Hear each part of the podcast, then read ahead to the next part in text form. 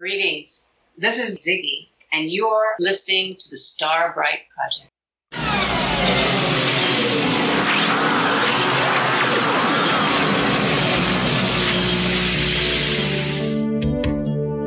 Welcome to the Star Bright Project, a Headcast Network podcast about one of the greatest T V shows ever created, Quantum Leap. I am one of your hosts, Aaron Moss. I've been a Quantum Leap fan since uh, nineteen eighty-nine. I discovered Quantum Leap through my mother. I was in my room at the time when my mom came in and told me there was a show that I needed to watch since it was about time travel. So I turned on N B C and settled in to watch my first episode. Man, I was hooked. Watched every episode. I rewatched it when it was re-aired on the U S A Network and then later on other channels. Joining me is my wife and co-host, Michelle Moss. Hello. Unlike Mister T V... Hey, I resemble that. I can't say that I had the same experience. I may have seen two, three episodes, and what I did see, I thoroughly did enjoy. When I met Aaron, it was one of those moments that surprised him when I told him that I actually knew of the show. Though, I didn't tell him how little I had actually seen. Here it is fourteen years later, and now I'm watching each episode in order, one by one, as if it was a new primetime T V show, and I truly am excited. I do hope my inexperience will bring some nostalgia back to some of the old fans as I relive some of the mysteries and ask some questions you may have once asked back when you took your first leap with Sam and the rest of the Star Bright Project crew. Join us monthly as Michelle and I settle in and watch the entire run of Quantum Leap. I'm the Quantum Leap, I guess, expert on the show. And I'm going to be the one asking a lot of questions, but hopefully helping reignite people's love for the show through a fresh pair of eyes. And we can experience it together on the Star Bright Project podcast.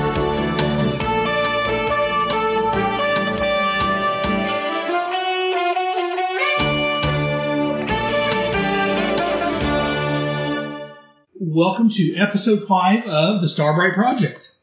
Once again, Michelle and myself are back to talk about Quantum Leap. Whoopee.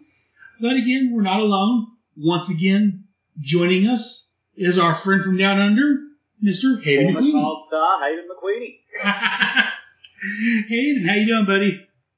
Uh, well, I've been better, to be honest, but at least I'm healthy. That's good.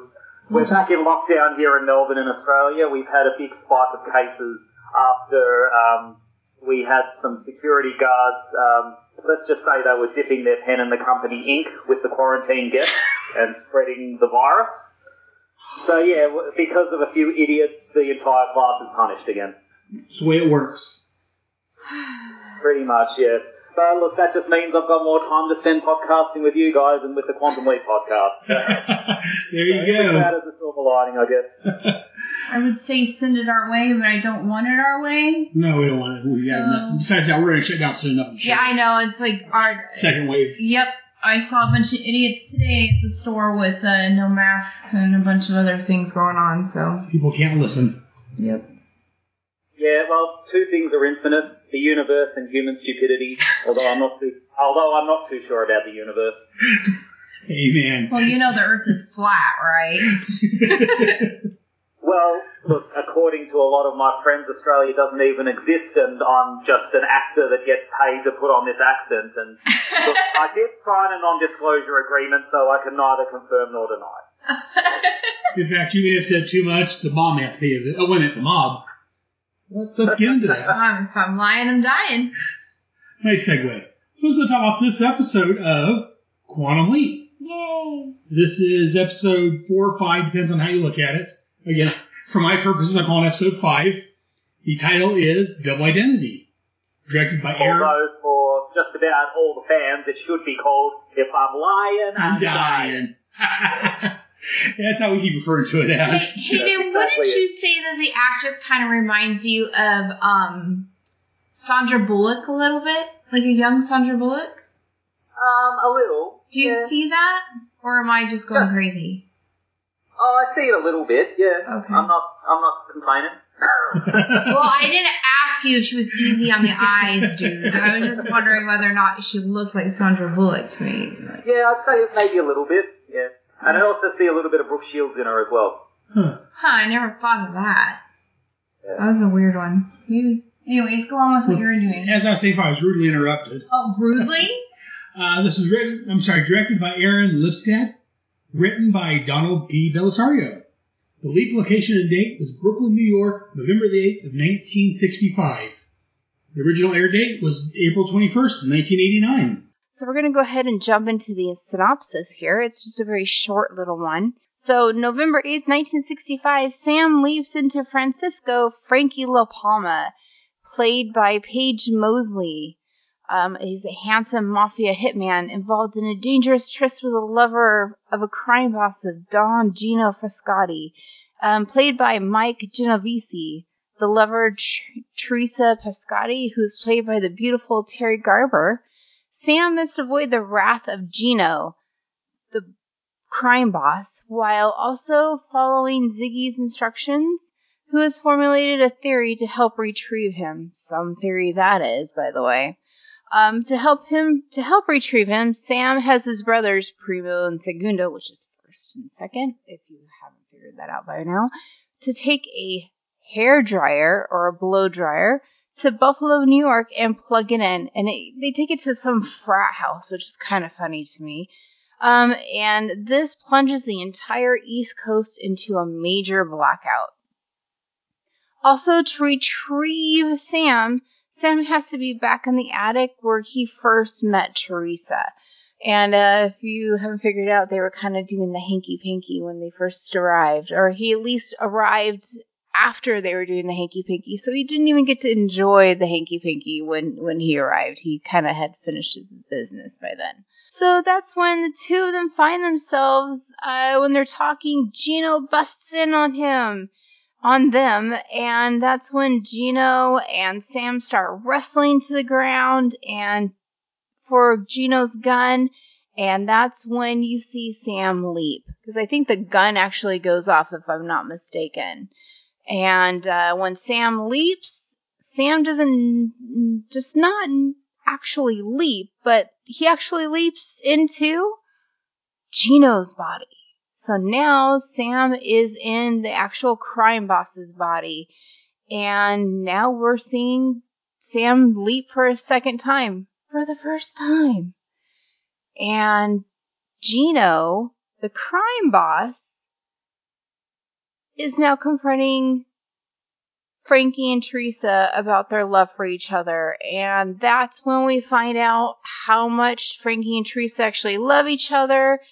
And with the help of Sam, I believe, and Sam's heart within Gino, you see that Gino actually comes around and allows Gino, I'm sorry, allows Frankie and Teresa to become a couple and says, you know what, I'm going to allow this to happen, and takes them to the church. And during the bingo uh, game that's being played, he announces that they are allowed to get married and gives them their blessing in front of all the little old ladies that are playing bingo, which includes Frankie's grandmother.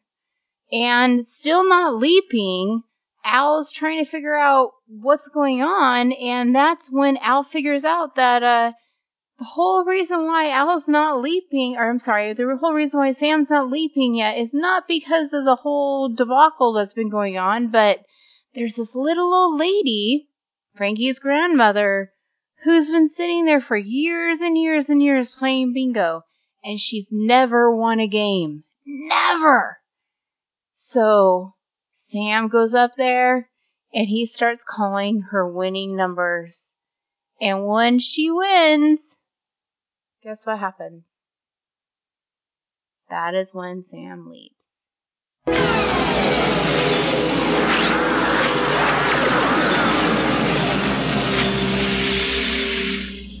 And poof, Sam leaps.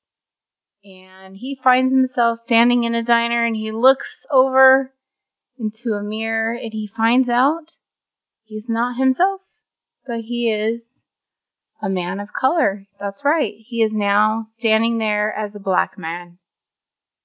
And that is the synopsis for episode five. Surprisingly, Michelle, um, They leap into a repeat of that episode with Sam as the black man quite a few times, and every time they have a slightly different edit of that scene. So, really? So I can't for the life of me remember which one it is. Oh, okay. Yeah. I've seen the next episode, by the way, because I was not willing to wait. A few notes on this real quick. This was the first episode to be filmed after the pilots. Oh, really? But I guess Donald Belisario requested that this episode would be pushed back into rotation. They thought that Sam's double leap in this episode might confuse new viewers. So I think that's why, which we'll talk about when he, he was saying that Ziggy was upset that he doesn't, Ziggy's upset he doesn't want to take blame for Sam not leaping home. That's why, because this was after the baseball episode, and in theory he would have left it here. But they didn't want to have two episodes with double leaps, because that might confuse people and think that's going to be how it's going to be normally. Ah, I could see, yeah, because that would have thrown me off. Yeah. I would have been like, well, where's this? Yeah. I'm like, where's the second leap? What do you mean? That's stupid. I want to see two leaps all the time. And also another note I got here, that Primo is the Italian word for first. Segundo is the regional Italian pronunciation of segun, secondo, secondo, which is the Italian word for second, which is his brother's names, first and second. You know, it's funny in this episode, they managed to get some filth past the censors just by making sure that it's in a different language. Yeah. This is something that they do a little bit in Quantum Leap. They try their hardest to get filthy stuff past the censors, and this is a good example because uh, Don Gino calls Teresa a putana, and putana means slut. Oh. Yeah. Nice. Yeah. I just learned a nice new naughty word. So... It's fun being able to swear in other languages, isn't it? Well, you know, we we live in a very pro- prominent Hispanic town a- area, and uh, let's just say I learned how to cuss fluently by the time I was in sixth grade, before I could even do anything else, and I it's pretty. Uh, I could say some pretty horrible things. Yeah, well, actually, um, as you know, I'm a teacher, and when I was teaching in high schools, I'm a maths teacher, but I also speak Indonesian, and so oh, wow. if the Indonesian teacher was away, they'd ask me to cover for them, and uh, they didn't really ask me to do that again after I taught the whole class how to swear in Indonesian. So, so let's see. So we we got an Australian friend here who can speak Indonesia. We got my wife who can curse in Spanish, and we got me who can barely speak English. Go team. Well, we know a little bit of Italian after this episode. Yes, yes. About as much as Sam does. Yeah. Uh, Volare. Oh, anyway. You know, it's actually quite funny. You were saying how this episode is actually the first one in production after the uh, pilot. Right. And... Uh, Look, I don't know if this is a problem for you, Aaron, but it is a problem for me, um, looking at this episode with the benefit of hindsight, because this episode really does feel like prehistoric Quantum Leap. Yeah. Um, it feels very experimental, which isn't a bad thing, but they do try a lot of things which they then abandon and never try again. um, and this one kind of breaks the established um, status quo that he has to leap somewhere, or that he leaps somewhere to put something right that once went wrong, because for the vast majority of the episode, they don't even think about what he's actually left there to do. All that they seem to care about is um, this convoluted plan to try and leap him back home. And this plan to leap him back home, as we know, obviously fails, but right. They never actually try again to leap him home as well. So um, I don't know why... they wouldn't keep bringing these elements in to try and think, all right, well, maybe maybe we can do something to try and get you back home once you complete your mission. But, yeah, uh, it's an entertaining episode, I'll give you that, but uh, it doesn't quite feel like Quantum Leap, at least as, as we know it, with the benefit of hindsight. Right. So it feels See, like very early Quantum Leap, even for Season one. See, I'm going to disagree with you. Because I think because you've seen so much Quantum Leap, you can say that. What do we say with, with looking yeah. back at it? Why? But hindsight. But what I'm saying is, though, for me, it still felt very Quantum Leapy. Because it was very much still Sam and Al and all the quirks and the mirror gags and all the... talking about Ziggy and all of that stuff, like, for me, is still so new that I can't say that. So and not knowing so many episodes, I wouldn't even known, you know, and, until you guys, you know, that little fun fact that that's actually that that happened. Like, I wouldn't have pinpointed it. You know what I'm saying? So. But yeah, if you watch these a dozen times. Right. You'll, yeah, eventually you will. But it's someone like me who, unless you are like a major, major, major Bucco fan and watch it, or it's on T V and you right. watch it like stupid Law and Order and it's on like a million gazillion times during the day. Aaron. Then... Like, I don't, I don't know if the normal viewer, not someone who's like O C D status of right. watching it, it would really pick that up. I don't know. Well, that's, that's just that's my what I'm saying. It's, I mean, yeah, the first time viewer, yeah, you may not notice it, but yeah, watching it a couple of times and watching the entire season, you'll see things in you, like you said, that they don't really try again, and you wonder why. And yeah, I see, and I, that kind of threw me off too when I was watching this. The fact that, and I remember that they tried to retrieve them. And I'm wondering, you know, and Ziggy was upset that they haven't brought him home yet. And I'm just, well, why is, you know, Ziggy upset now about it? It's been a couple of weeks. And then when I was doing research on this episode, uh, yesterday I found out that it was actually the first episode recorded after the pilot. I'm like, oh, that makes sense now. Yeah. Why, you know, Ziggy's so upset because Ziggy thought he'd return home last time, but he didn't. So he, this is kind of a, a continuation from when he left after the baseball player. But why isn't Ziggy? Why is Ziggy mad? Because I thought it was Zig, kind of Ziggy's fault that he's not home yet. No, it's not Ziggy's fault. It's, and again, we'll get into that in later episodes. Oh, son of a bitch. I think we can answer that for you, Michelle. Um, it's because Ziggy um, is a special computer that actually has an ego. That that's kind of what they programmed Ziggy to have, an ego, and Ziggy's actually worried that he is going to be blamed for the fact that they can't retrieve Sam. So that's why Ziggy's in such a bad mood and so determined to get, get Sam home. Yeah, Ziggy's not responsible for it, but Ziggy, that's a good thing. And Ziggy feels he's responsible even though he's not. Yeah. Because of his ego. That's, that's a good explanation. Yeah. Can we talk a little bit about the plan that they came up with to try and get Sam to leave home? Yes, we can. Yeah. Um, so the plan is that um, Sam has to be in exactly the same spot that he was at, I think it was twenty-four hours after he left there, which was inside Teresa in Don Gino's attic. Inside and, Teresa. Uh, he, like we said, he gave her the slip. And uh, at the same time, he has to put a hairdryer, a plug a hairdryer into a frat house to cause the massive blackout. So um, I think that in its own convoluted way, and this, again, is with the benefit of hindsight. By the way, if I do talk about anything from the future, it'll only be little elements so that I don't spoil you, Michelle. But it, it seems like um, Ziggy is having trouble with targeting Sam and also having trouble with electrical interference. So this would be a good explanation of why he has to be back where he was to start with, because Ziggy would be able to target him a lot easier then, and also... if he causes the massive blackout, then um, Ziggy's not going to have the electrical interference. Well, let me interrupt you right there.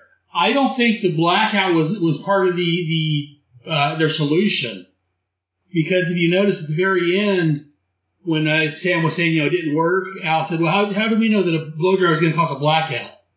So I, I don't think the blackout... Well, they, they might not have known that, though, but I think Ziggy predicted it. So, I mean, that... what other good would plugging this hairdryer in do? I, I don't know, but... had predicted the blackout. So. Right. And uh, I'll, I'll, I'm not I'm not spoiling, but just a, a little element. It's not the first time that they've actually used electrical um, interference to their advantage. Right, no. So. But, yeah, that's the only reason I'm basing on is that Al seemed like Ziggy said that she could, no one could, that no one could predict the blackout, so that's why... Again, I don't know why the blow dryer needed to be plugged in there exactly, but... Well, to me, it seemed obvious Ziggy wanted to cause the blackout, so... But that's that's just my interpretation right. of it. So and the, so Ziggy the, hadn't explained that to Al, so Al was surprised that Ziggy wasn't. So the blackout actually did happen in New York. Yeah, so don't talk about that, Aaron, later on. Well, no, I need to know that now, because mm-hmm. that...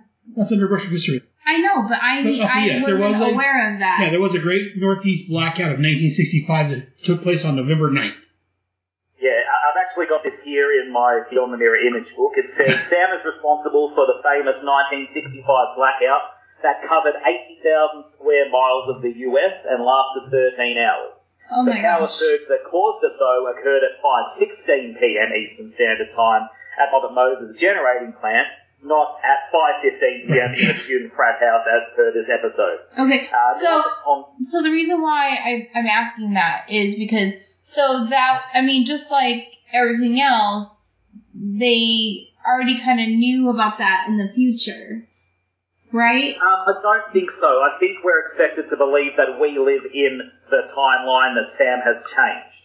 So we live in the result of Sam's act. But wait a minute. But so, original, so originally there was no blackouts on the East Coast. I would I would argue Is that there? originally there was no blackout, and it's only yeah. because Ziggy suggested it and made them cause it that now this blackout is in our history. But but that... To me, that doesn't make sense mm. because the whole Watergate thing, they knew about Watergate. Well, Watergate and is... Nam. They knew about Vietnam. Well, those things were going on independent of what Sam did. Those were already going on. Yeah. That's why they were able to sneak in that building, because the thing was locked, was uh, taped open because the guys were sneaking into Watergate. That's how Sam was able to get into the building. Right, but Watergate... It still would have happened whether Sam was there or not. Well, actually, the interpretation that I heard was that uh, they wouldn't have investigated Watergate unless Sam was there to, to you know, sneak in, open the doors, and give them a reason to investigate. Well, the door was already taped open. When, that's how they got in. Oh, okay. Yeah, this, if you if you look at that, the, when they opened the door, we they panned down and showed the door was taped yeah, open. Yeah, the door was taped open. Which implies that someone was already breaking into Watergate. Right. And then there's also the... fight with Muhammad Ali or whatever it was Again, that already that hap- happened. Right, that happened prior. As, that happened as it happened in our real life. Right. The only difference was that in Quantum Leap's reality, after Sam leapt in, uh, the kid, I forget his name now, made a lot of money uh, on it. Kid Cody. Kid Cody, thank you. Kid Cody made a lot of money on the fight. Okay. But that fight still went on and nothing changed on that. I think this may be one of the first huge things, actual real world things that happened that was caused by Sam and Al. Well, what about Peggy Sue? That's a different oh, horse entirely. On Peggy Sue. That's a whole different horse entirely. No, no, well, it's it, not. Well, again, that, and that's one of the problems that we've talked about with Quantum Leap, is that sometimes, and again, this is an early episode, so sometimes some things uh, they cause to happen. And some things, like the Peggy Sue, he should have known about that, because if if he helped Buddy Holly... Have we talked about that yet? Yes. Yeah, we talked about that last time. Okay, yeah. Yeah, we, we have talked about that one. But well, let me interrupt. But in reality, in our, in our actual reality, it has nothing to do... Buddy Holly wasn't on the farm. He didn't get that idea from a pig. Right, but, but the thing is, though, what I'm trying to say is, though, Buddy Holly...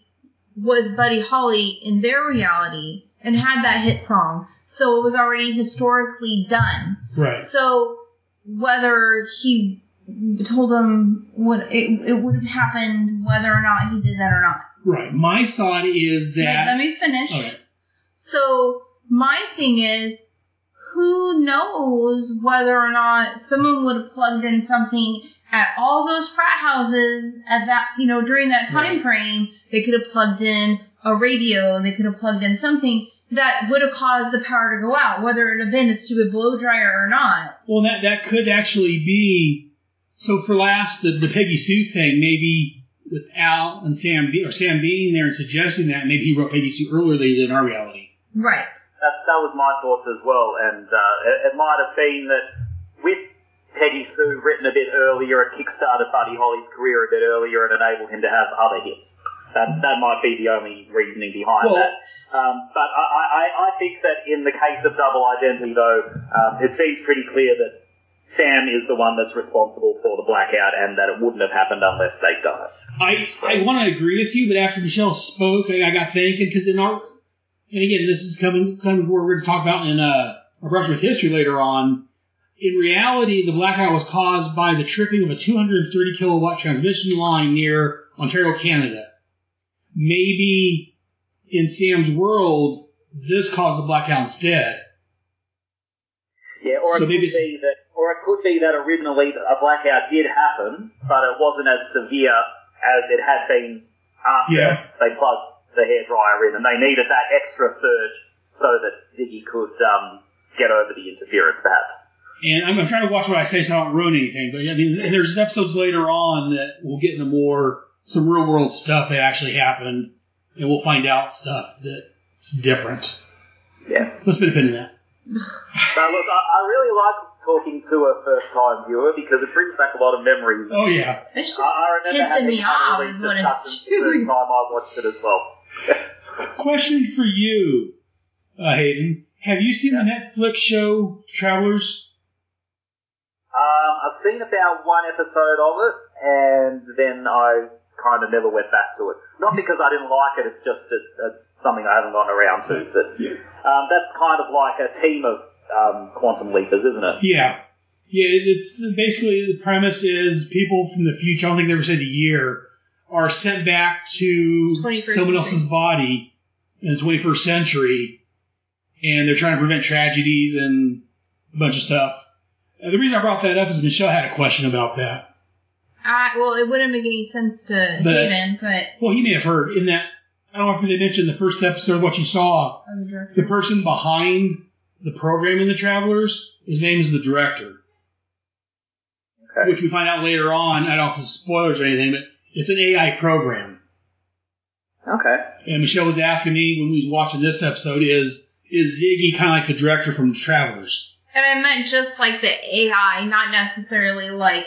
all the other stuff that happens, and if maybe there'll be a listener out there that has re- or watched the show too and be like, "Oh my gosh, I've never made the connection." Or, like I told her, it's it's it's Ziggy is like the director, as Ziggy is an, an artificial A I program who's got an ego. It's got an ego that runs that runs Quantum Leap, but Ziggy's, unlike the director, doesn't have any control over where Sam's going. Yeah. I'd say so. Yeah, but yeah, I thought Travelers was a good show. Very similar. Yeah.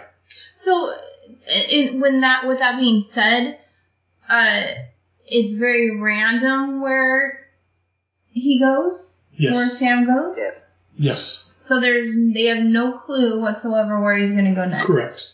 That's exactly right.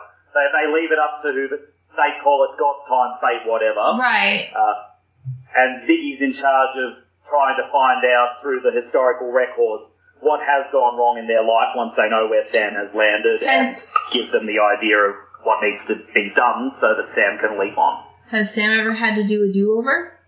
Spoilers. Ah, good question. Ah, Jiminy Christmas. Let's put a pin in that. So the answer is yes. No, I just have to put a pin in that. Oh. Um, so I've got a we question. We wouldn't be able to tell you about that one anyway because of a Quantum Leap superstition, let's just say. See, Aaron knows what I'm talking about. Yes, he does. I said we're going to put it out for, I think it's next season. Oh my gosh. I'm just going to like binge watch these. Forget being a new watcher. So I've got a question. question. Like, I'm jealous of you guys. So, Hayden, I got a question for you. In the barbershop, when Sam was getting his hair cut, and uh, the Don asked him what he was doing there, Al comes in and he tells him, well, it gives him the answer, the right answer. How did yeah. Al know what uh, Frankie's father had said? Uh, that's a good question. Um, again, little bits of elements of the future, but not anything majorly spoilery. Um, it's not uncommon for Al to be a scout and have a look at what's going on in other places. So the way that I, you know... Um, The way that I think about this is that he must have just been listening in on the conversation that the Don was having with um, with the other guys. Well, see, that's what I was wondering, but then why did it take so long for him to show up and talk to... Because he was too busy talking to... What's her name? Teresa? Tr- no. Who? Al was too busy oh. talking to... What's her name? What's her name? Tina. Tina. He was finishing... There you go. Now, that answers my question. And also, you know, he was, you know, overheating because Ziggy turned off all the air conditioning, so maybe right. he overheated and fainted. Who knows? That's good. That's good. That's good. I'll, I'll buy that. You know, I was thinking maybe it's kind of like he's got, uh, like, on his little hand link. Hand link. Maybe he's got like a a T V or like a little viewer or something, or where he's at in the control center. Like I always just thought of it like kind of like a Sam T V or Al T V. Or Sam, Not that we've Sam seen. T V. Well, that's in my cool. mind, that's kind of how I see it. Like when he's not hologramming into right. whatever, and you'll have to excuse me. I am medicated right now because I might have a migraine, but so like my vocabulary is kind of limited at the time. But um, and we made you read the synopsis. I know, and I think I did pretty good for being dyslexic and on medication. Better than I was doing. You did. Anyways, and but, you just say dyslexic out top.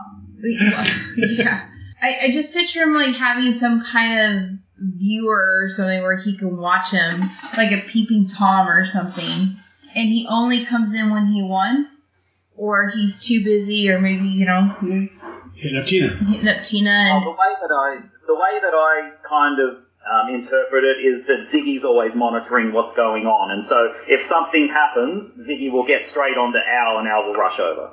That's the way that I think of it. Yeah, that's the way I look at it too. Usually, I like my. So, so you're not far off, actually. Something else about that scene in The Hairdresser, though. Yeah. This is another one with the benefit of hindsight. I don't think it would play out like this if it hadn't been so early in the season. Um, now, it's obvious that Sam doesn't speak Italian right. and has no idea what the Don's saying. But in if this was later on in the series, I think that uh, he probably would have known what the Don was saying and be able to answer. Why? Why? Okay. Um, again, only a little bit of an element of the future, but Sam absorbs a little bit of the leapy every time he um, leaps into someone else. And in the future, he actually can speak in the language of the leapy. Hmm. And that's something Michelle was asking about, which I got here on his notes. Uh, he was asking about Sam and Tre- is Sam in love with Teresa, or what's going on there? Why he's interested in seeing her again? Because when, when they walk, when they're walking down the street, a couple things. First of all, I really liked how when the camera was looking through the windows as they were walking, you actually saw Frankie instead of Sam. In the reflection. In the reflection. That was a really good mirror shot, because didn't they have like the, the actual Frankie walking with the yeah. Segundo and yeah. the other guy yeah. in, the, in the window, and then the camera pans around a little bit in one shot, and then you see Sam yes. with the two. Yes. They must I, have just ju- they must have just jumped out and swapped Sam over yeah. quickly so that they could do it all in one shot. But it was very very clever. Yeah, it was really done very well. But my thing was when when he saw Teresa cutting hair and thing, he's like, oh, like. He looked at her almost not like a piece of meat, like how Al would do it, but like he was just like hubba hubba, like she's super hot. I want to go get my hair cut by her.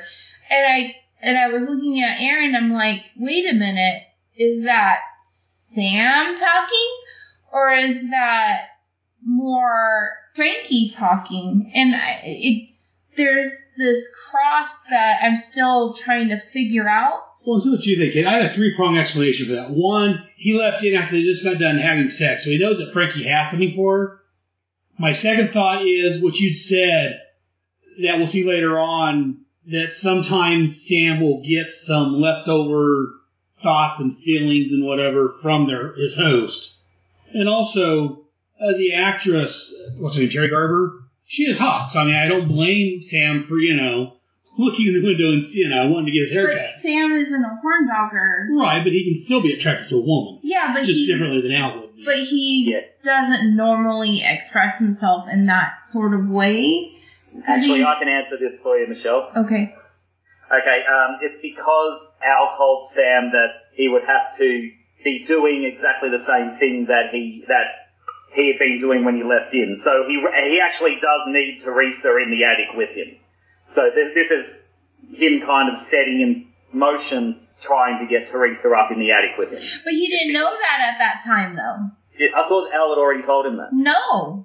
No, this was early on in the episode. No, he didn't know that. Oh, okay.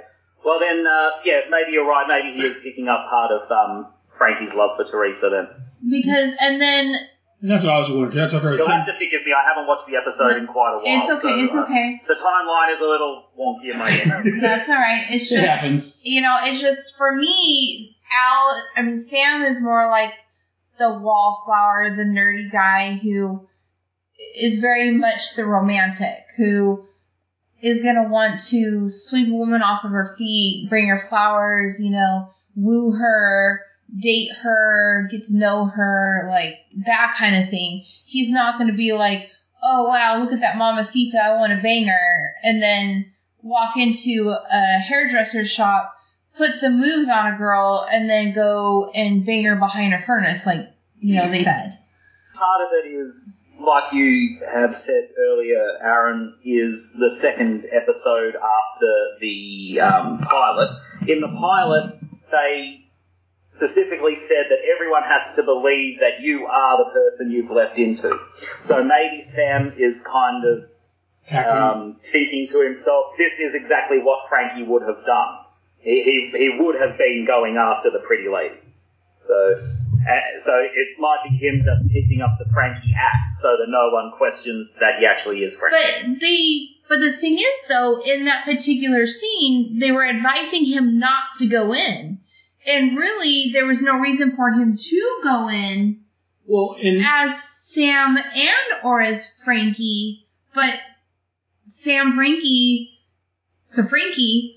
decided to go in anyways and go get his hair cut by her and talk to her.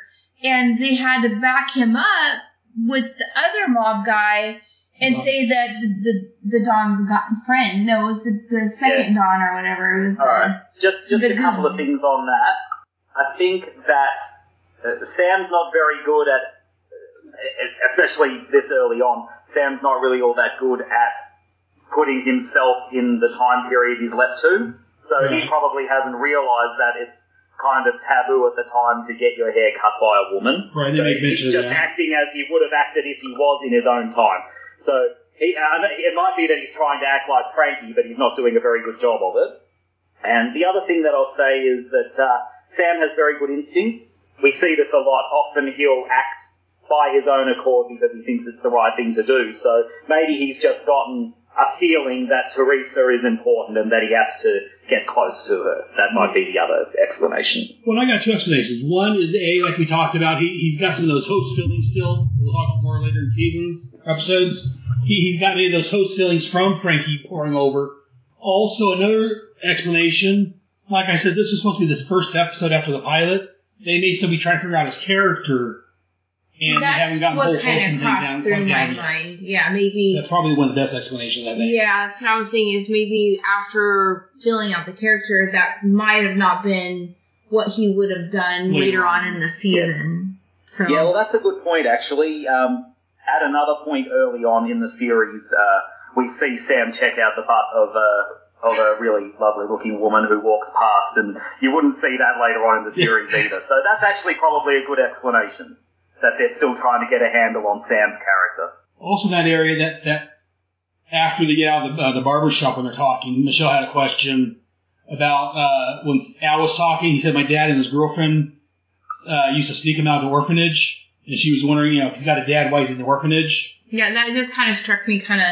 Well, she asked me that, and I want to give you what I found on the internet real quick, and I'll ask your thoughts on it, Hayden. Uh, well, I don't want to spoil... too much. Right. That's what I mean, um, without spoiling things. But I found on the internet that says examples of what could cause a child to be placed in an orphanage are the parents are deceased, the biological family is abusive to the child, there was substance abuse or mental abuse in the biological home, or the parents had to leave work elsewhere and able or willing to take the child. So there could be an explanation of why, which we'll talk about later in seasons, of why he was in the orphanage but he still had a dad that could sneak him out. Yeah, that, let's just say it's one of those reasons. Yeah. Unless you, yeah, so this is you don't want to further add to that, but that's well, what I, I found mean, that kind of clears that up without spoiling things. I kind of figured that with his personality. I mean, if you're a teacher, you kind of know, like, when they're like that as an adult, they were damaged as a child. Right. So, like, it's kind of a given. Again, we don't know too much detail, but those are reasons why you would have a dad and still be in the orphanage. Yeah, I guess. It just, I never, I didn't catch that. And right. So I was like, well, wait a minute. Did he just say he was in the orphanage, but he had a dad? Like, hmm. Like, like, like Hayden alluded to, we'll talk about this later. We'll put a pin in that. Yeah, whatever. God, also, you think I've got a migraine now? That's Also, like in that same area where you, when Al says, you can trust your leap to those two, it sounds like, I'm trusting my leap to you and Ziggy. I love that line. Yeah. Again, I think this is a throwback to just how early it was, because mm-hmm. I don't think that Sam would have been that uh, that nasty to Al at the time. Yeah, yeah no, if, if it had been later on, series. Yeah. Wouldn't have been quite so uh, sarcastic to him, I don't think. Really? Maybe. Well, maybe. I don't know. We'll see. I mean, as a friend, I mean, you kind of crack on each other's balls yeah. every once in a while. I mean, that's part of having a good friendship. Right. So, I don't know. I think if you have a good relationship with your friends, you could be that sarcastic right. and that quote-unquote mean and that's that way and, and snarky and right. not be it mean it being and let it be a facetious in a right. facetious manner. I didn't get it. I didn't take it as a facetious manner. I just matter of fact, like right. I'm like deal. I'm dealing with your chump butt, you know. Like well, I don't. I don't know. I just didn't. I didn't see it that way. But then again, I I've seen things a lot differently over the years. We'll see as we go along. Yeah, yeah, whatever. yeah. Did this episode answer any questions that you might have had from previous podcasts, Michelle? No. Yeah. What? You sure? I made a note about this. This answers one of your earlier questions with that opinion. What? You asked what happens when Sam leaps. What does the people, the leapee, know about the time where, where they were gone? As we saw from here, after Sam leapt out of Frankie into Don Gino, when Frankie woke woke up, in quotes. Oh, he had, he had amnesia. He thinks it was the previous day. He doesn't yeah, realize that's he was right. gone. Right. Yeah. He thought it was just... Which annoys the crap out of me. Because, again, I feel sorry for those people. Like, we go to the other episodes where, like, the guy doesn't realize that he hit Mach three and he has a baby. Or poor uh, Donna, who is now in going to be in the car with Creepy McBondle Pants, you know? Creepy McCreepface. Yes. Like, oh, and by the way, if you haven't figured out, I name things really, like, funky things. Like, Aaron's got a pizza cutter that I now call the Wonky Donkey. Nice. So, but, yeah. you know. You know, here in Australia, um, it's kind of funny that every time something new has to be named, like, there was a, a ship that had been built here, like a cruise ship that was going to be going out, and they wanted to... people to come up with names and to vote on them, and and people voted for Bogey McBoatface.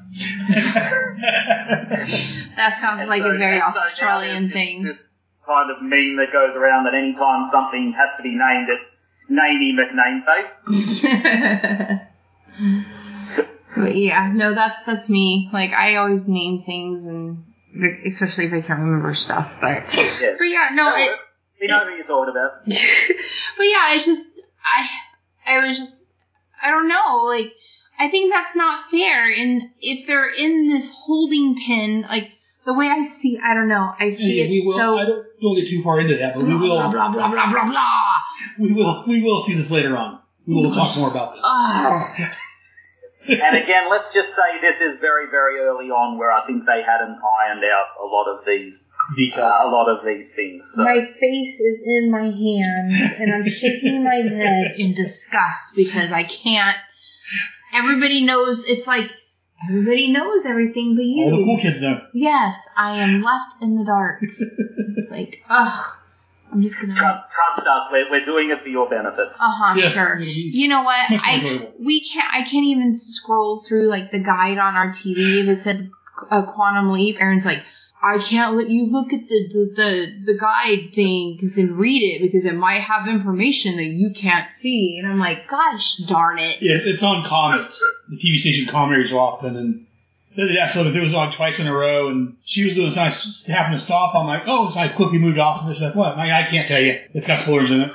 I'm like, ugh. So now me being me, I'm like, oh, it's Quantum Leap. I gotta go past it. I'm like, oh, but I really want to. I reckon look. We're gonna have to come up with a new segment for you, Michelle. What? We'll make a segment that where you talk about all the things that you predict that might happen. No. that you might extrapolate on from the little bits that you've seen, and, and we'll really enjoy hearing them. And it's just it. going to be called Michelle's Bitch and Moans is all it's going to be. That's like, no. Oh, my goodness. And no, I'm just having a quick, you know, um, sift through the the book here to see if there's anything else worth talking about, really, and um, I don't think so. I think we might have covered everything I wanted to talk uh, about. Well, I mean, um, the other thing is, like, that Aaron's got his notes is, did Sam cheat to allow Grandma to win? How did he... At the very end. Yeah, with the bingo thing. I mean, I thought that was very enduring. Endearing? Endearing. I thought it was really endearing, but it's like maybe they knew Grandma was going to kick the bucket in a couple of days or something. So, like, Grandma had to get that last bingo game. Well, I'm just curious you know? how, because he didn't leap until after Grandma won bingo, which implies that if he hadn't been there, Grandma still wouldn't have won. And that was the whole purpose of him being there, was right. the Grandma. Right, that's the whole purpose of him being there, was to win bingo. Which... Which really, you know, I'm noticing, like, all the times he leaps, they're really insignificant leaps. And that's what, you know, a lot of people, a lot of, you know, Sam and, or Al and uh, Ziggy, well, you got to do this and this. And sometimes it works, and sometimes it's like, well, why didn't I leap yet? And then it's got to be something else. Like... Pick your nose. Well, scratch like, your butt. In the, the Donna episode. Tie your shoe, shoe, your shoelaces. In the Donna episode, it seems like they were right that Ziggy, or Z, I think it was Al, or Ziggy predicted that he had to get... the redhead and the, the jock guy together, and that's what happened to get him to leap. Right. But sometimes, like, for instance, the Halla test was one. They predicted that someone had to marry Tess, that sent her unlo- unsent love letters, and come to find out he just had to get Peggy Sue written a little earlier, apparently. So they're, they're just, real, like I said before, they're just really guessing. They don't they're know grasping why. for straws. Yeah, they don't know. They're just looking at history and saying, well, this is what happened, so I'm assuming we need this to happen. So poor Grandma was going to kick the bucket, and so the only way to give Grandma that last gratification before she died, she had to win bingo, because Grandma played bingo, they said, for years and years and years, and she never won, and she needed to win bingo so her life could be complete. And so, which brings well, back to my question, Hayden. Okay. Did, did, did Sam cheat to allow Grandma to win, or why did Sam need to be there for Grandma to win? Do you have an opinion well, on that? Well, I think that it is quite possible that he did cheat. It's quite easy to cheat at bingo, because all you do is, um, when you put your hand in, just make sure you've already got the right ball that you need in your hand, and then right. just sift around in there a little bit and pull out the exact same ball that you put in there, and but, then, you know, you've got the right ball. But what I was going to say was, I think that this is kind of a special case where Sam leapt kind of prematurely from the first leap into right. Frankie, because they never actually established what Sam had left there to do. It wasn't until Ziggy had interfered and he ended up in the Dom that he realised that the original leap was probably to get Frankie and Teresa together. Um, so I think that he had to finish off what he was supposed to do from the Frankie leap. Right. But then the other reason that he leaped, left into the Dom was kind of like the, the Dom's mission, which is to make the... the grandma wins. So uh, I think that there was a mission for the Frankie leap, which was to get Frankie and Teresa together, and then a mission for the Don leap. That could be it. I mean, because, yeah, originally Frankie was supposed to be there, so at the bingo. Yeah. So, yeah, that's it's yeah. possible. I was wondering about that. Just if yeah. Sam was cheating, or how, how Grandma wanted Sam there. Otherwise, yeah. I'm like, but how did he know the number? Which number to pull? And would Sam really cheat? But well, Al was there, too, so maybe Al just... had a look at the grandma's... And maybe um, he might have been in the back of the or something.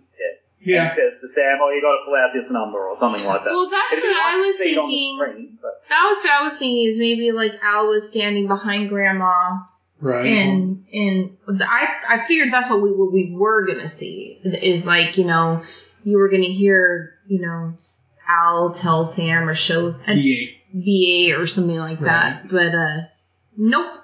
Uh, but I just, I like my premonition of that Grandma was going to kick the bucket. And she might have. I mean, she's old. Or maybe she wanted to go on a holiday and needed the money. Something yeah. like that. She's not, she's the Don's mom. Are you no. kidding? Or who no, it's not the Don's mom. It's Frankie's grandma. Frankie's grandma. Okay, well, she yeah, has money. I don't money. think she was well off. I don't know.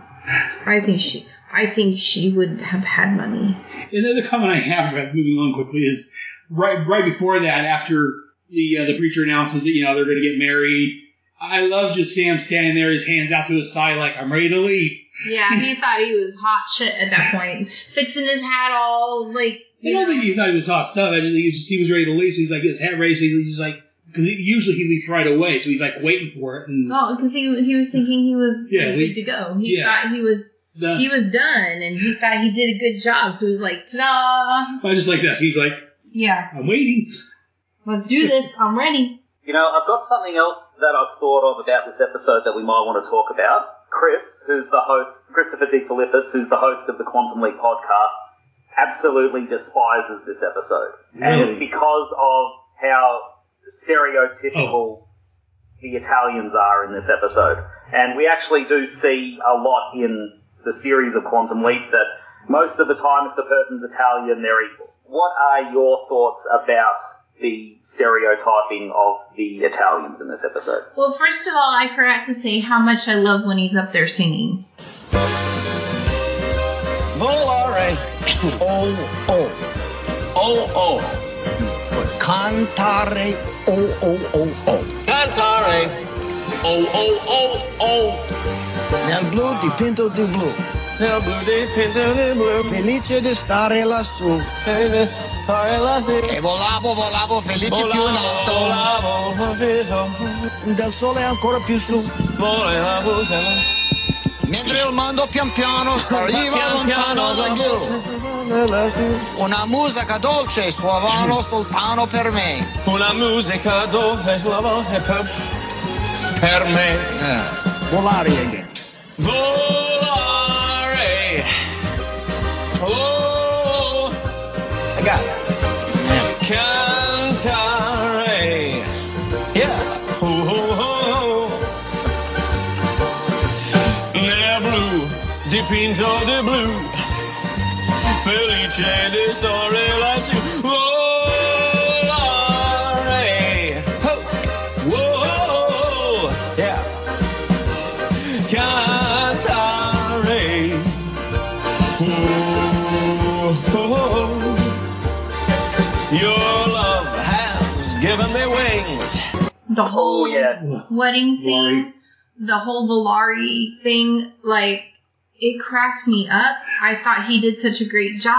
I um, I had to go and see if he's done any other singing stuff, like, online, and come to find out he's really a talented musician. Like, I didn't even know that. Yeah. So, well, um, they actually released A an album of songs from Quantum Leap, and Scott Bakula sings most of them. That's fantastic. I mean, I wouldn't have. So maybe you might want to get a copy of it. No, I'm um, good. I'm good. I'm we'll good. Look into that.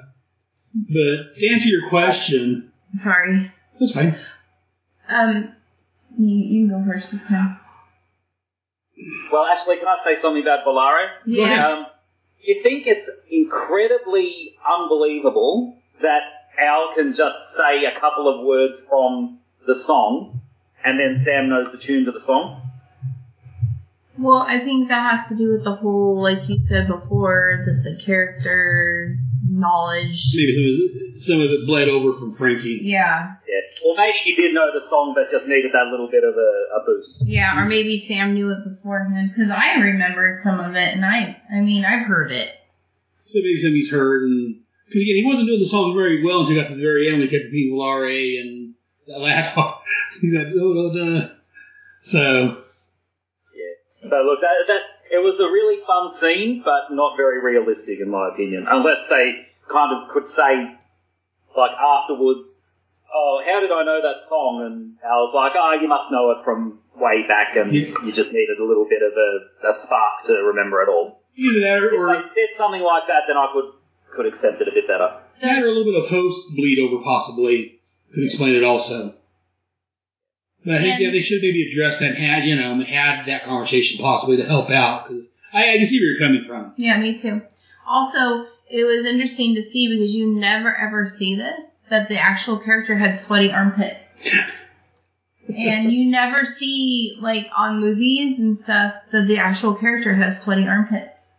I don't know if you guys caught that or not. Probably not. But when he well, listens, Scott Bakula is like the hardest working man in television, at least at that time, yeah. because he he had to essentially for all intents and purposes, play a different character in a different time period, right. in a different context. But you every never episode. see the characters never have that. Like, if you look at movies yeah. and you look at all of that, well, you, you see. I mean, I see it sometimes. I never noticed. And the that. other thing too is he's in about at least ninety percent of all the scenes. Yeah, too, so he's really hard work. It. Uh, yeah. Uh, yeah. So it's not surprising to me that he would have sweaty armpits because he would be. Well, in, it, but it's just in that one scene when he's singing up on the stage that his armpits, the underarms, where they look a little sweaty. Yeah, I've seen other shows where huh. they have sweaty armpits. I've never noticed that, but yeah, I was like, oh, that's kind of neat that they actually yeah, let him have sweaty before. armpits before. I don't know why I caught that, but. As far as to answer your question, I was thinking, like, wow, those, the wedding attire, the women's wedding attire was very Italian-looking for the time frame. The big bows and that kind of thing. It was very Italian-looking. and But they're mob people. I mean, that's just... Kinda... That's, his, that's his question, is it, do you have a problem with the mob being... Just because they're Italians being associated with the mob? That's a hard one, especially right now with everything going on in the world. I'm afraid how to phrase that because, like, you don't want to stereotype people, but... Oh, well, I don't care. I don't like stereotyping people. I, yeah. It doesn't It doesn't bother me. It doesn't bother me either. But I'm not Italian, so, I mean, that, that may be why Chris has a bit more of a problem than I would have with it. I... Because if I were to see somebody play a white trash, trailer trash person... For a show, I'm not going to get offended just because they're white and they're trailer trash. Well, and also, as we'll talk about next episode... No, don't cut my ears.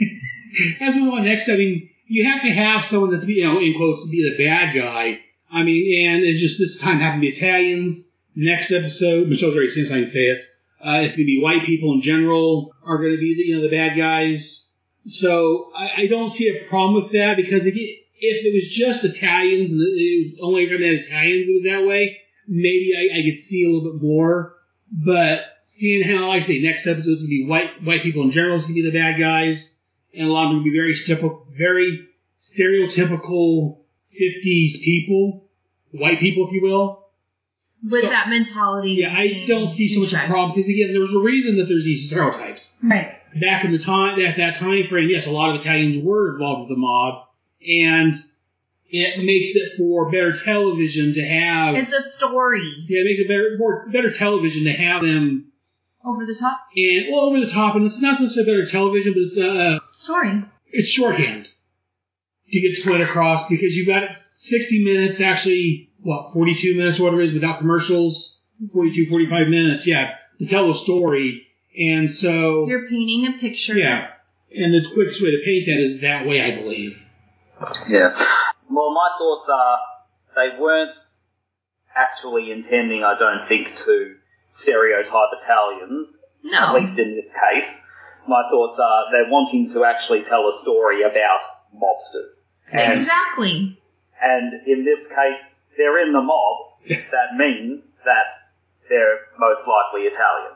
It doesn't so much mean that they're evil because they're Italian. Right. They're evil because they're in the mob. Yeah. And they exactly. Have to be Italian. Exactly. Yeah, I think we're all agreed on that. It's just basically for the storytelling. And, yeah, it's not... They're not saying all Italians are evil. Because, again, you had all those little ladies who were nice. You had, you know... Yep. Yeah, and I think part of... Part of Chris's disdain is that he, like you, Aaron, and, and myself, we look at this with the benefit of hindsight and we see many times throughout... Quantum Leap, the right. Italian being the bad guy. And I think if this was a one-off, then Chris probably wouldn't be as um, as angry about it as he is. Right. So I personally don't have a problem with the episode, even though I'm not Italian, so I probably shouldn't say anything like that. Well, so I'm not Italian, so that's why I don't have a problem with it, possibly. But also, to counterpoint Chris, well, this he hates this episode. This is one of my favorites because it deal it has the, the two leaps. And it deals with, again, it's an earlier episode, so while there's some things, as you said, may may not revisit, I do like the whole, anytime they deal with either Sam or Al's backstory, or they deal with Project Quantum Leap by trying to leave Sam home or whatever, those tend to be my favorite episodes. Yeah. I think part of it, too, is you write about what you know. Don Belisario is Italian. Right. He, he, he writes for Dean Stockwell, who is Italian, and who was in Married to the Mom, and I believe was nominated for an Oscar for it. I think you're right. So uh, it's part of writing about what you know and playing to your strengths as well. So anyone that knows me knows I'm a big comic book fan. Thanks, Captain Obvious. And most of your, your comic book characters from the, you know, fifties, sixties, seventies are whites, male superheroes for the most part. And people say, why, why can't it be more black people, more Hispanic, more women superheroes? Well, because like you just said, you write what you know, and most of the time, most of the writers were white males. So that's why most of you, you know, Batman, Superman, and all them are white males, because that's who's writing them, and that they knew best about those type of characters. I think it's the same way here. But look, I'd be very interested to hear what our listeners would think about this issue and about the episode in general. So, Aaron, how can the listeners get in contact with us? Again, they can email us at starbright at headspeaks dot com. Starbright at headspeaks dot com. You can go to our Facebook group, which is facebook.com slash groups slash headcast network, and leave us a message. Awesome. And Hayden, if they want to hear more about you, where can they hear you at? Well, I'm very vocal on the Facebook page for the Quantum Leap podcast. So that's facebook.com slash Quantum Leap podcast. That's probably the easiest way to get into contact with me. Or I'm on social media. Just Google me. I'm the only Hayden McQueenie in the world. So so I can't be that hard to find. Well, unless you guys have any more thoughts on this episode, we're going to take a quick commercial break. And we'll be right back. Hey, Jeff. Hey, Mike. Man, it sure is great to be back to from crisis to crisis after all this time. It's been a busy year for both of us. For very different reasons. But now we're ready to cover the post-death and return Superman stories. Yeah, and we're about to start the books that came out in nineteen ninety-four, which means that we have so much to look forward to, like Bizarro's World. The Battle for and Fall of Metropolis. Superman Doomsday, Hunter, Prey. Worlds Collide. Well, you're looking forward to that one. Oh, bite me. Zero Hour. Zero Month. And right there at the end, we have Dead Again. And don't forget the Elseworlds annuals as well. Well, most of them anyway. Yeah, yeah, yeah. Some of those really did suck, don't they? But From Crisis to Crisis is back. New episodes will drop on Thursday, just like before. You can find the show at the Superman homepage, w w w dot superman homepage dot com, as well as at the Superman Podcast Network, which is at w w w dot superman podcast network dot com. And we also have a Facebook page that you can like by going to w w w dot facebook dot com slash From Crisis to Crisis, a Superman Podcast dot com. Is it .com on there? No. No, no, it's not. No, no dot com. Forget that. So From Crisis to Crisis is back, folks, and better than ever. Well, I'm better than ever. You need some work. No, shut up. No, you shut up. No, you shut up. No, you shut up. No, you shut up. No, you shut up. No, you shut up. From Crisis to Crisis, a Superman podcast, covering the post-crisis adventures of Superman, one half month at a time, every Thursday at w w w dot superman homepage dot com and w w w dot fortress of bailitude dot com.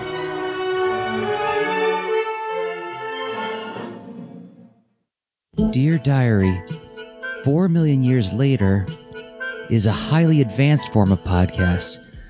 I don't really know if it's from the past or the future, but the hosts can think and have real feelings. I don't understand it, Joe. There's already been podcasts doing an episode-by-episode rewatch of the original Transformers cartoon series. Why would two dopes be doing another one? I... I don't like it. Something's wrong. Real wrong. Four Million Years Later is a podcast from me, Jersey Drozd, and his friend Hoover, who are two guys who've watched Transformers since nineteen eighty-four and have never stopped thinking or talking about it. We've been friends for twenty-five years, and a large portion of our discussions have been about the details and minutiae of the original animated series. So since twenty-five years still hasn't satiated our need for talking about this stuff, we've decided to put our thoughts and discussions to metaphorical tape and launch a podcast. So find four million years later at your favorite podcatcher, or just go to four million years later dot com and listen there. Perfect! Absolute perfection! And welcome back. Be sure to check out those, those shows. Some great promos. Uh, let's go and move on to the next segment. This'll be the day that I die. Did you write the book of my Peggy Sue?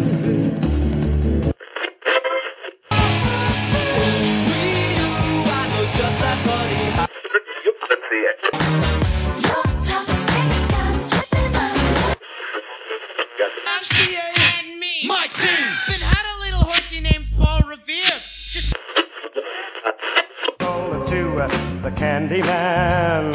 The Candyman. Ooh, the Candyman. Five. Working nine to five. What a way. What is on Sam's playlist? Oh, dear God, let this be better music. Well, the first song that we're gonna, that we're going to mention and talk about is Get Off My Cloud by the Rolling Stones. Get off my radio. Let's go and listen to that for a second, and then we'll, we'll, we've already got some of uh, Hayden's thoughts already, so let's go ahead and listen to that, and we'll get back to that.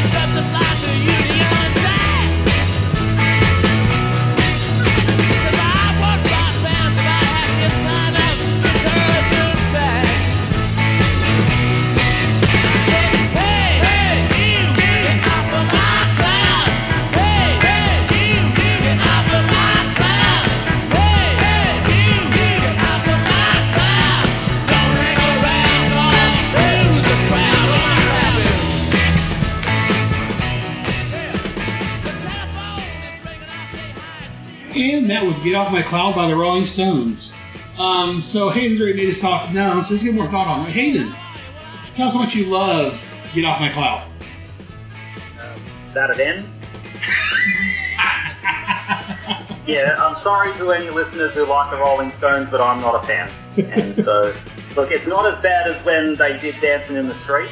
That's the worst rendition of that song I've ever heard, and the worst video clip in human existence. Yeah, uh, I will but, yeah, say it's pretty cringy.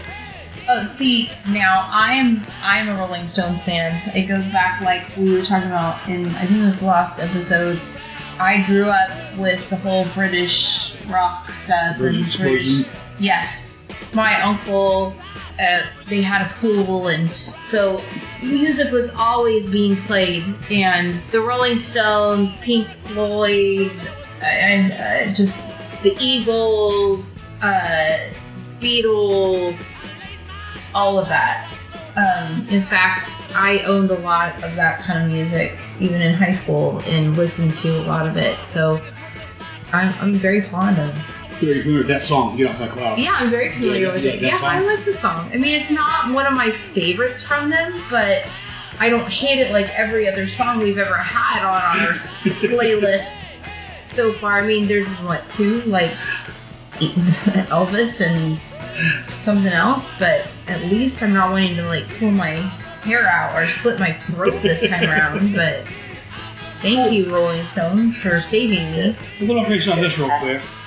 Uh, Get Off My Cloud is a song by the English rock band The Rolling Stones. It was written by Mick Jagger and Keith Richards for a single to follow the successful I Can't Get No Satisfaction. Great I, I love that song. song.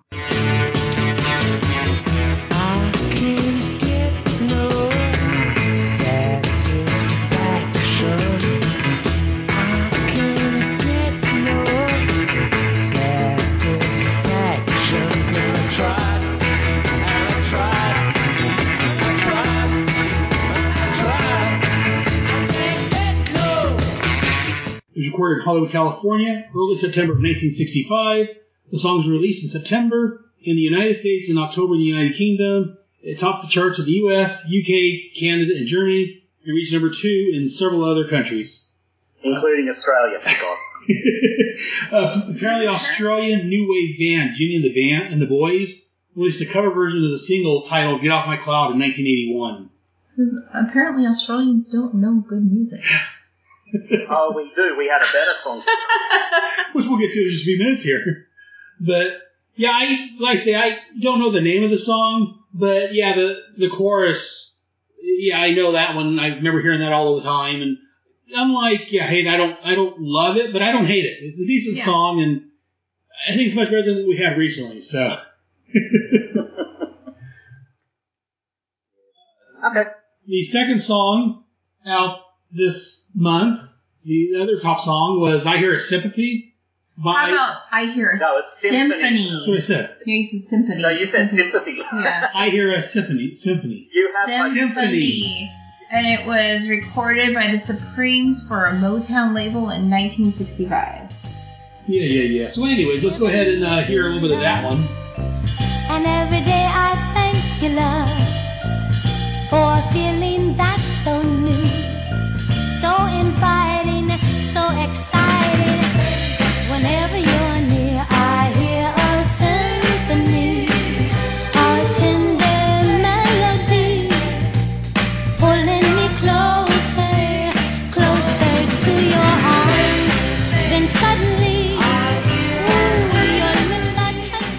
So that was I Hear a Symphony by the Supremes. Written and produced by Motown's main production team, Holland, Dozier, and Holland. The song became the sixth number one pop hit on the Billboard Hot one hundred Pop Singles chart in the United States for two weeks from November fourteenth, nineteen sixty-five through November twenty-seventh, nineteen sixty-five. On the U K pop chart, the single peaked at number thirty-nine. The background string arrangement can be attributed to the great arranger Belford Hendrix, who also wrote arrangements for hit songs recorded by Mary Wells, Teddy Pendergrass, James Brown, The Four Tops, Jackie Wilson, and many other stars. This particular song was sung several times on the Ed Sullivan Show because okay. the Supremes appeared many, many times for obvious reasons. Uh, but usually when they would go on, they'd do a medley of some of their best songs and then whatever new one they were out with. And so this one was quite often done in those medleys. Hmm. It's not one of my favorite songs from them. I like the Supremes, but this is not one of them that I could, I care for. There was covers done also. Stevie Wonder recorded the song um, in nineteen sixty-six, as did the Isley Brothers. You have Michael Jackson, who recorded the song with the Jackson five in nineteen seventy at the Motown. You startled me. With this, uh, Michael Jackson in, in nineteen seventy, I couldn't even talk, at the Motown Recording Studios in Los Angeles, California. You have the Canadian pop singer Elra Faction, who covered the song in her nineteen eighty-eight album, My Name Is Ira, Elra, Faction. Jeez, thanks for naming your cover the same thing, or your album the same as your name. Her version was titled, oh my gosh, was titled Ira, Ira, I Hear a Symphony on the album, but just I Hear a Symphony as a single charted on the R P M's dance charts in nineteen eighty-nine and received some, some dance club play internationally, but was not a mainstream chart hit. So I wonder if it was like some clubby kind of music. So Hayden, what are your thoughts on, on that song? Oh, I like it. It's um, pretty standard sort of Diana Ross and the Supremes, so mm-hmm. I don't have any problem with it. It's not my favorite. Yeah, it's not. It's not brilliant, but it's it's a nice song to listen to. It's got a nice beat and you dance to it. I, I get it. It's, it's an old thing. An old man. Yeah, I know it's an old saying, okay. But I'm still looking at you like, what the heck? I enjoyed the song. I say it's not my like Cadence. It's not my favorites, but yeah, it's it's enjoyable. I, I wouldn't turn it off if it was playing. I enjoyed it. I'm such a music snob. I would find something else on the radio to listen to. And usually that's where I would end it. But since Hayden really disliked the first one, he sent me a link for the uh, This was the number one song in Australia. It was called The Carnival Is Over by The Seekers. So we'll listen to that for a minute.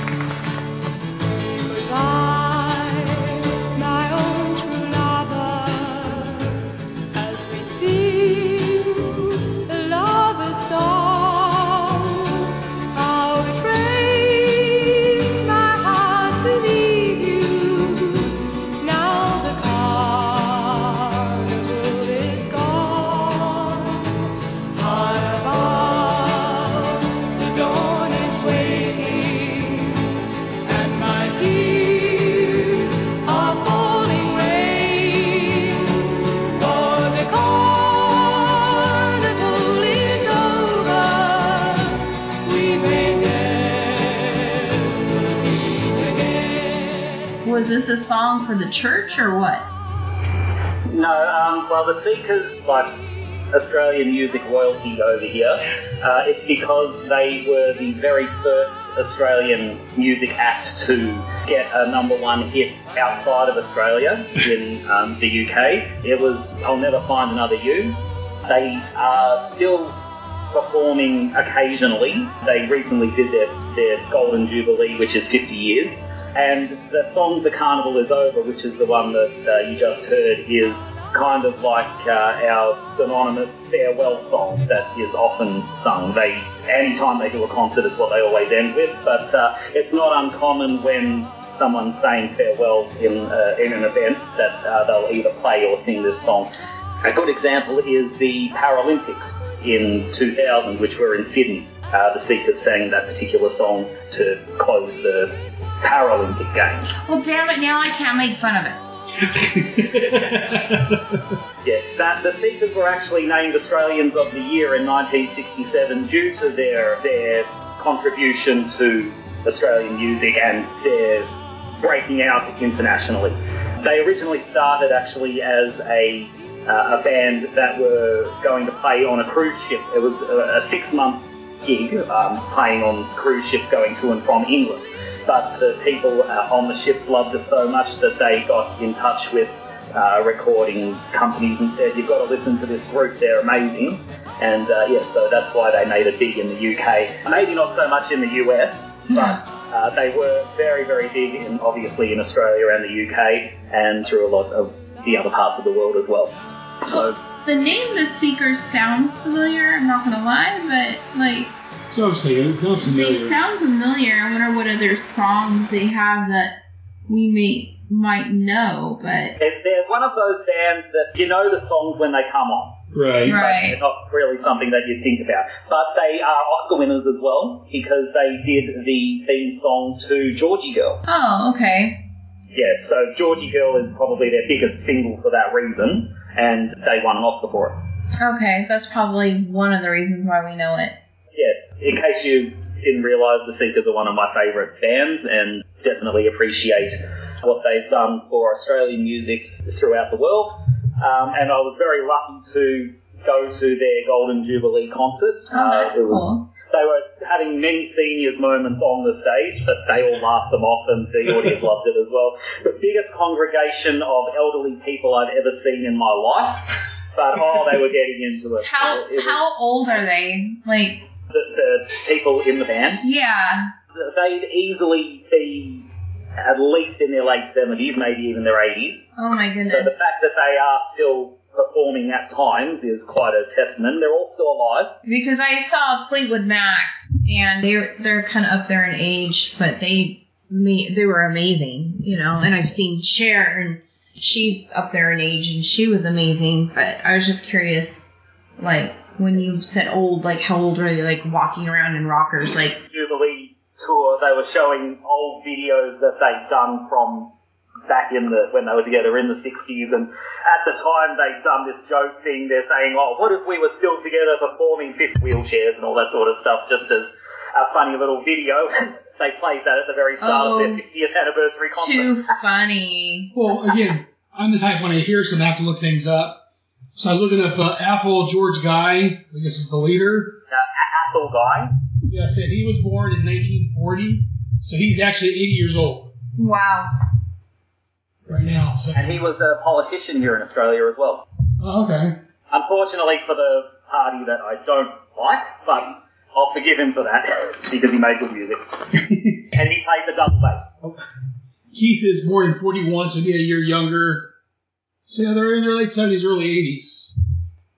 Judith Durham had a very strong solo career. She was the lead singer. She had a very strong career as a solo vocalist as well, but uh, she likes putting back on her Seekers hat every now and then when they decide they want to get together too. Diana Ross and the Supremes, because right. she was the, the big name. Uh, it's the same situation. They're pretty much known now as Judith Durham and the Seekers. Yeah, she's seventy-seven.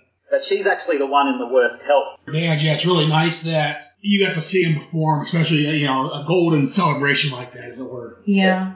Most definitely. I've just found something about the music. I was just skimming through the book here, and uh, it's interesting that in your music section um, you were talking about a song from the Rolling Stones and right. a song from the Supremes, because at one point in the episode, um, Stop in the Name of Love by the Supremes was playing. That was playing in the hair salon. But the draft script suggests um, following this with Satisfaction by the Rolling Stones.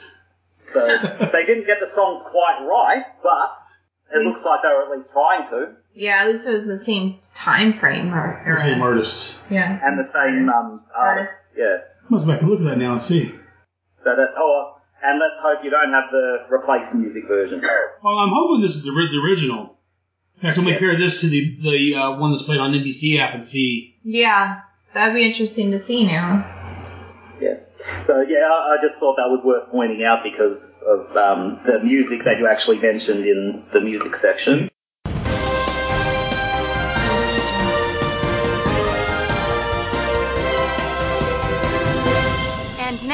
A brush with history. There was a, we wanted to mention that playing on the cinema with Sam and Prady's family when they were walking down the street was Doctor Zhivago. It's one of the biggest films of nineteen sixty-five. And this information, real quick, came from quantum leap dash al's place dot com, which I mentioned in our first episode. And the release date of the movie was uh, December twenty-second, nineteen sixty-five in the U S. So, real quick, it was released December twenty-second. This episode took place November eighth, so again, a bit of a uh, time difference. Yeah, it was actually released before or after Sam was in this time period. Well, maybe the mob held a gun to their head and, and just, uh, released this movie early. Possibility. Uh, the movie was set in Russia between two of the years prior to World War One and the Russian Civil War in nineteen eighteen and nineteen twenty-two, and is based on the nineteen fifty-seven Boris Pasternak. I'm, I'm sorry if I screwed that up, which I'm sure I did. The novel Doctor Zhivago, while immensely popular in the West, the book was banned in the Soviet Union for decades. For this reason, the film could not be made in the Soviet Union and was instead filmed mostly in Spain. The film stars Omar Sharif in the title role as Yuri Zhivago, a married physician whose life is irreversibly altered by a ro- Russian revolution and subsequent civil war, and Julie Christine as his married love interest, Laura Antipova. And the supporting cast includes Geraldine Chaplin, Rod Steiger, Alec Guinness, yep. Tom Courtney, Ralph Richardson, and Rita Tushingham. Alex Guinness, you know him. Hello there. The name sounds familiar. Obi-Wan Kenobi. Oh! She'll Titans easily, but she'll be back, and in greater numbers. So, have you seen or read Doctor Zhivago? Yes. No, no I haven't, but I definitely should, because I know that it is one of the best films of all time. It's just I've never gotten around to watching it. So, yeah, I've seen bits and pieces of it, I think, but I've never actually sat down and watched. Again, like you, it's something I probably should sit down and watch, or at least read the book. We should do a special podcast about it. There you go. We'll have to do. We'll have to watch it and podcast about it, because I I don't have enough podcasts going on as it is. Well, I've got nothing but time while I'm in lockdown, so we may as well. There you go. So we'll have to look, look for the future. And I'm sure you haven't seen Doctor Zhivago. No. Okay. The title sounds familiar, but... Again, it's, it's one of the classic books and movies, and you probably heard it mentioned everywhere. Uh, our second feature, for second part of this month's uh, Russian history, as we talked about a bit earlier, the Great Northeast Blackout of nineteen sixty-five, which took place on November ninth. As it says, double identity reveals that the power outage was started by a hairdryer. Uh, and I pulled this information from history dot com because I was curious, was there a blackout at that time frame? At dusk, the biggest power failure in U S history occurs as all New York State, portions of seven neighboring states, and parts of eastern Canada are plunged into darkness.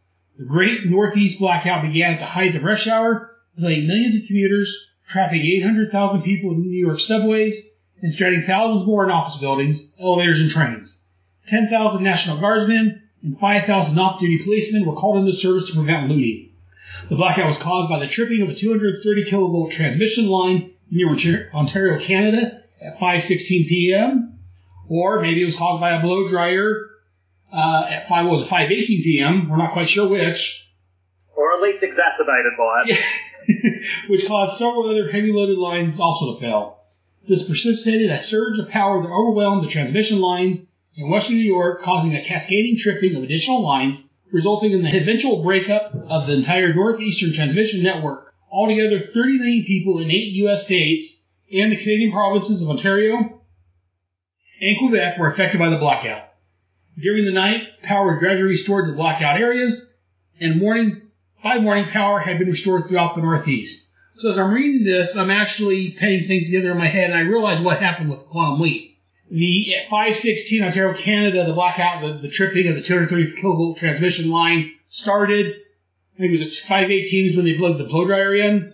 That's what caused it not to be able to catch up, and that's what caused the continual blackout. So it was a combination of both in my fan linking. Sure. It makes sense to me. So there you go. Okay. So have you heard of the, the the blackout before, I guess before Double Identity? Are you familiar with that, or just what we've heard? No, I didn't know about it until I watched the episode and then read the book and heard other podcasts that say that it was a real blackout. So, but yeah, so as always, Quantum Leap teaches me my history. Yeah, nothing wrong with that. You know what's funny is I said I didn't remember it, but like I remember like hearing something about it because it kind of sounded familiar, but right. like I don't, I can't say I really re- know of it. You know what I'm saying? Well, if you're getting a conversation, you let them know what was caused by a uh, two hundred thirty kilowatt transmission line near Ontario, Canada, plus around the same time there was a blow dryer plugged into a frat house you know together to cause the blackout to happen on the Northeast. Yes, ma'am. I'm glad I didn't see this when I was a kid, and I'm going to tell you why. What, the show? Yes. Why? Because stupid Spaceball screwed me up so bad, and I'm going to tell you why. I thought for the longest time there there really was an opening on the Earth's at, uh, up in the sky that opened up that let the spaceships go in and out. And it, I can't even talk because I'm so flabbergasted right now. That literally there was this shield thing that opened and closed that let the space shuttles go in and out, and that's how they got in and out of the Earth's atmosphere.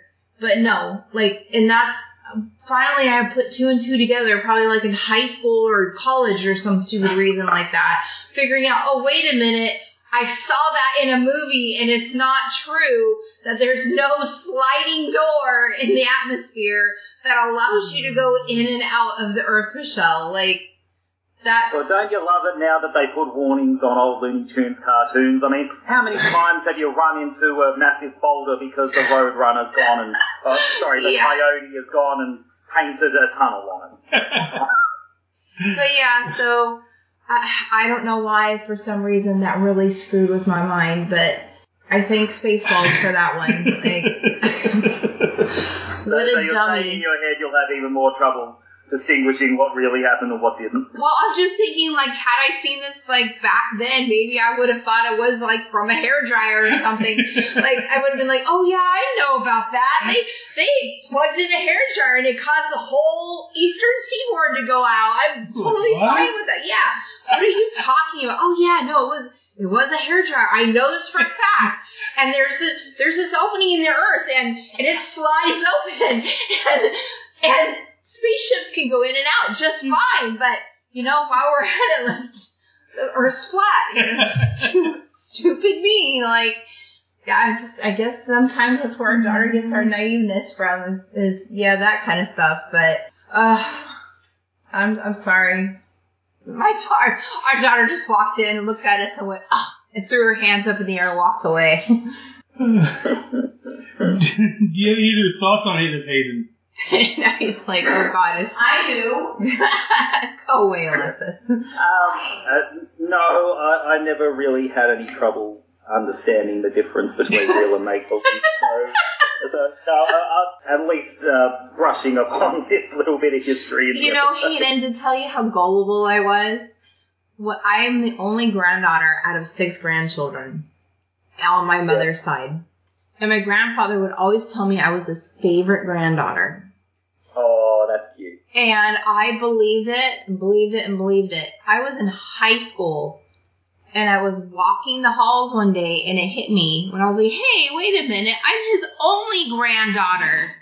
And I had to call him up and be like, hey, wait a minute, what do you mean I'm your favorite granddaughter? I'm your only granddaughter. Years and years I thought I was his favorite until I figured it out.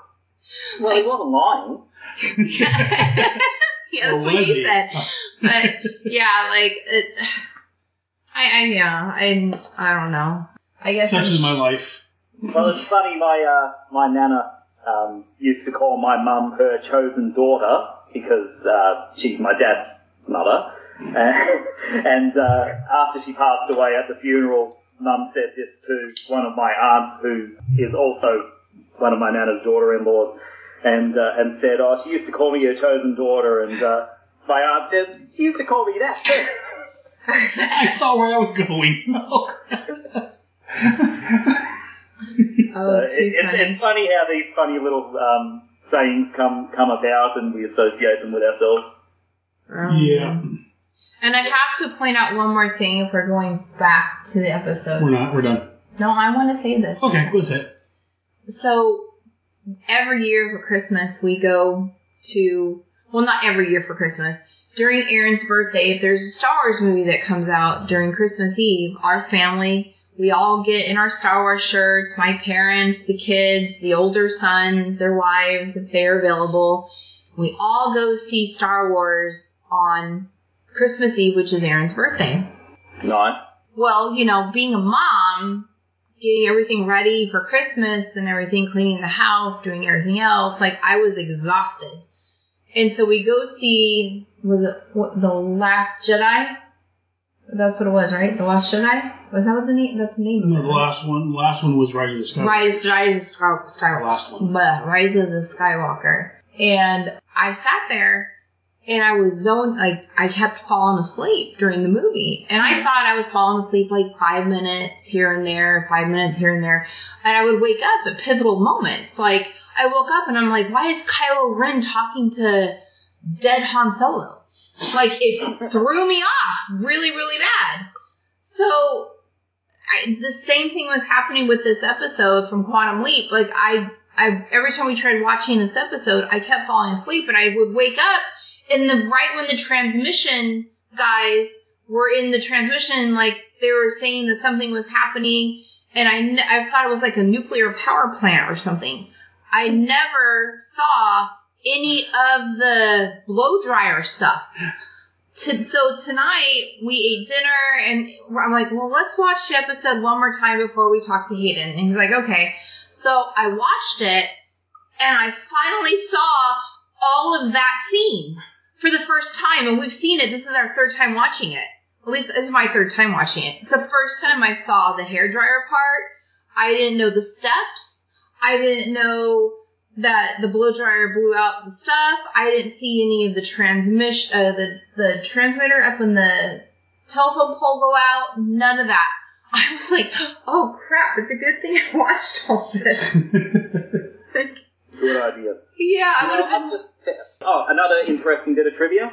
Jean-Pierre Dorliac, who is the costume designer, told us that when he designed Teresa's dress, it was designed actually around the stunt. so that when she bends over, her panties are visible. It actually had to be rigged with wires so that it would rise up in the back when she bent over. Oh, very nice. I love that scene when she walks around. She's, the guys are averting their head, like, oh, crap, don't want to look. I want to look. I don't want to look. I don't want to get killed. I don't want to sing soprano. Very nice. I and it's hilarious that when the Don says that, out, um, sorry, Sam hits the high note. Yes, I loved that part. It's like, I loved it. Well, like I said, like I said, I get you guys go on the Quantum Leap podcast and said, even a bad episode of Quantum Leap is great. It, you know, it's better than That's most exactly. T V. And in my opinion, this this was a really good, this is a great episode of, of Quantum Leap. So, I said, even though it's an early one, and there were some problems again, just because it's so early and they pushed it back a little bit, I still think it's a great episode. I think so too. I'll take it warts and all. It, it definitely has some problems, but it's still a very entertaining episode. Oh, very much so. Well, do you have any thoughts on, on this episode of Quantum Leap, Hayden? Um, no, I think I've, I've said everything that I wanted to. And Michelle, you have any other thoughts? Nope. I just enjoyed it for what it was worth. And same here. As I've said, it was a great episode. Again, I love anyone that deals with either the project or Sam Rao personally, and since this one deals with, again, them trying to leap them back and that whole thing, I, I this is one of my favorite. And again, the, the music in it's great, and just I, I love all the guys that's playing. The old Italians are very... very spot on, uh, and I know they, that's what they're good at doing, but uh, they do a great job at it. But I guess that's going to do it for this episode. So I noticed that we're kind of changing a little bit in our visual look this time around. We're not, um, how we should say, of the Caucasian persuasion, if you if you must say. So, we're not necessarily, it didn't look like he was in, like, Harriet Tubman? Tubman? Tubman. I'm so tired. So, you want to give me a little bit of, you know, check your little doohickey? And... Yeah, let me check your hand, like, see what it tells me, my little doohickey. Yeah, your doohickey.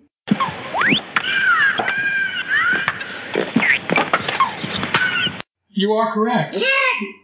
Sorry, I just hit the hand link and it made a pterodactyl sound. So, yeah, it looks like you are correct. He's not in Harriet Tubman time. Um, checking the hand link. And it looks like the hand link says that, yes, you are correct. He's a black man. And we'll show Hayden this one. Okay, yeah, we're, we're good. Uh, yeah, we, uh, you'll do it next episode. You're right. He's a, he's a black man. And... well, I'll give you a little clue. If you looked at the people behind him, yeah, there's a lot of white, angry faces at him. Oh, boy. Thank you for listening to the Star Bright Project. Join us monthly as we continue leaping with Sam and Al. If you like the show, I recommend buying Quantum Leap on Blu-ray. You can also watch it on the N B C website or app. The only thing on this show that Michelle and I own are our thoughts and opinions. N B C Universal own the rights to Quantum Leap, and any songs that we use are owned by their respective owners. Any clips we use, we're using good faith for the show. I know this doesn't excuse us legally, but we just want N B C to sue us. We're as big fans of the show and want to share that love with the world. For more podcasting goodness, check out the other shows on the Headcast Network. Head Speaks is released on the first Tuesday of the month, where I talk about comics, T V shows, movies, books, and whatever I want, but it's usually geek-related.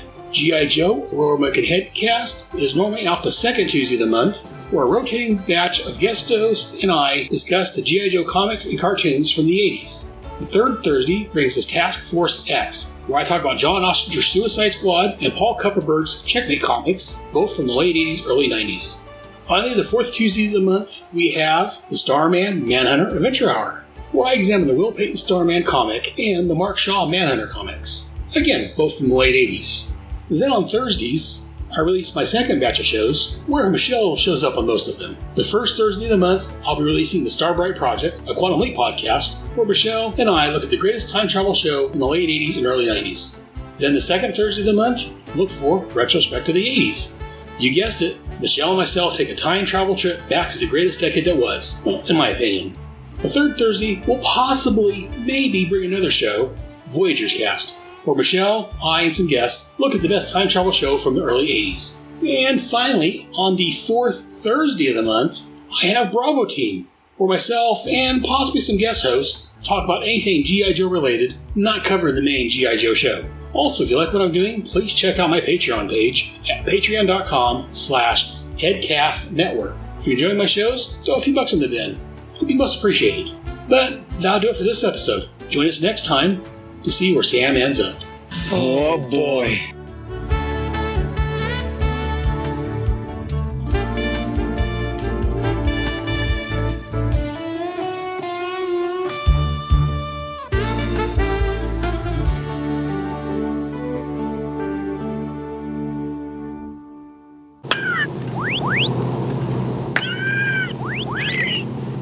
Sam leaps into Francesco Frankie La Palma, who is played by Paige Moseley, I believe they pronounce that, a handsome mafia hitman involved with a dangerous tryst with the lover of crime boss Don Gino Pascotti, played by Mike Genovese. The lover. It's actually tryst. Sorry, um, yeah, I was, I was. That was bugging me too. Tryst, it's tryst. So I said. No. Let me redo that since I can't speak English. Sam leaps in. Something for the blooper reel. Yeah, as everyone knows, listen, I can't speak English properly, so uh, try that again. Sam leaps into Francesco Frankie La Palma, played by, in the mirror, Paige Moseley. Moseley. Moseley? I don't know Moseley. And I think it's Francesco, by the way. Francisco? Francesco? Francesco. It's, it's all right. It's uh, Francesco Frankie La Palma. Would you like to read this? Uh, let me She'd try. She'd probably read that again. Okay, try one more time. Michelle's going to read this one. And this is the dyslexic person on a bunch of Vicodin reading this, so this is going to be awesome. I need some Vicodin. Oh. We've all seen the episode anyway. I think they can do without a, a synopsis if we need it. No, it, okay, so the synopsis is November eighth, nineteen sixty. All right, so this is episode five of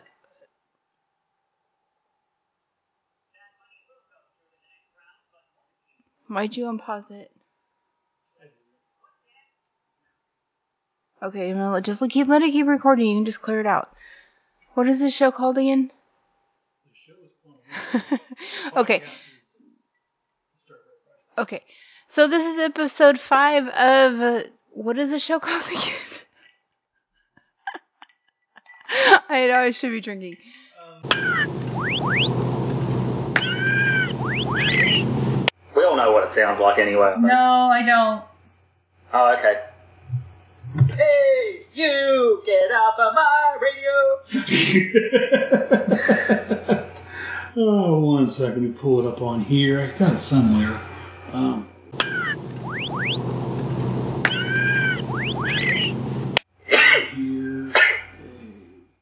Sorry. Symphony. Oh, Symphony. Symphony. That's what I said. That's as bad as what? What's the other word you can't say? There's a lot of words I can't say. So here's your phone. Okay. That's Marvel. Let's skip the ad. Yeah, skip the ad.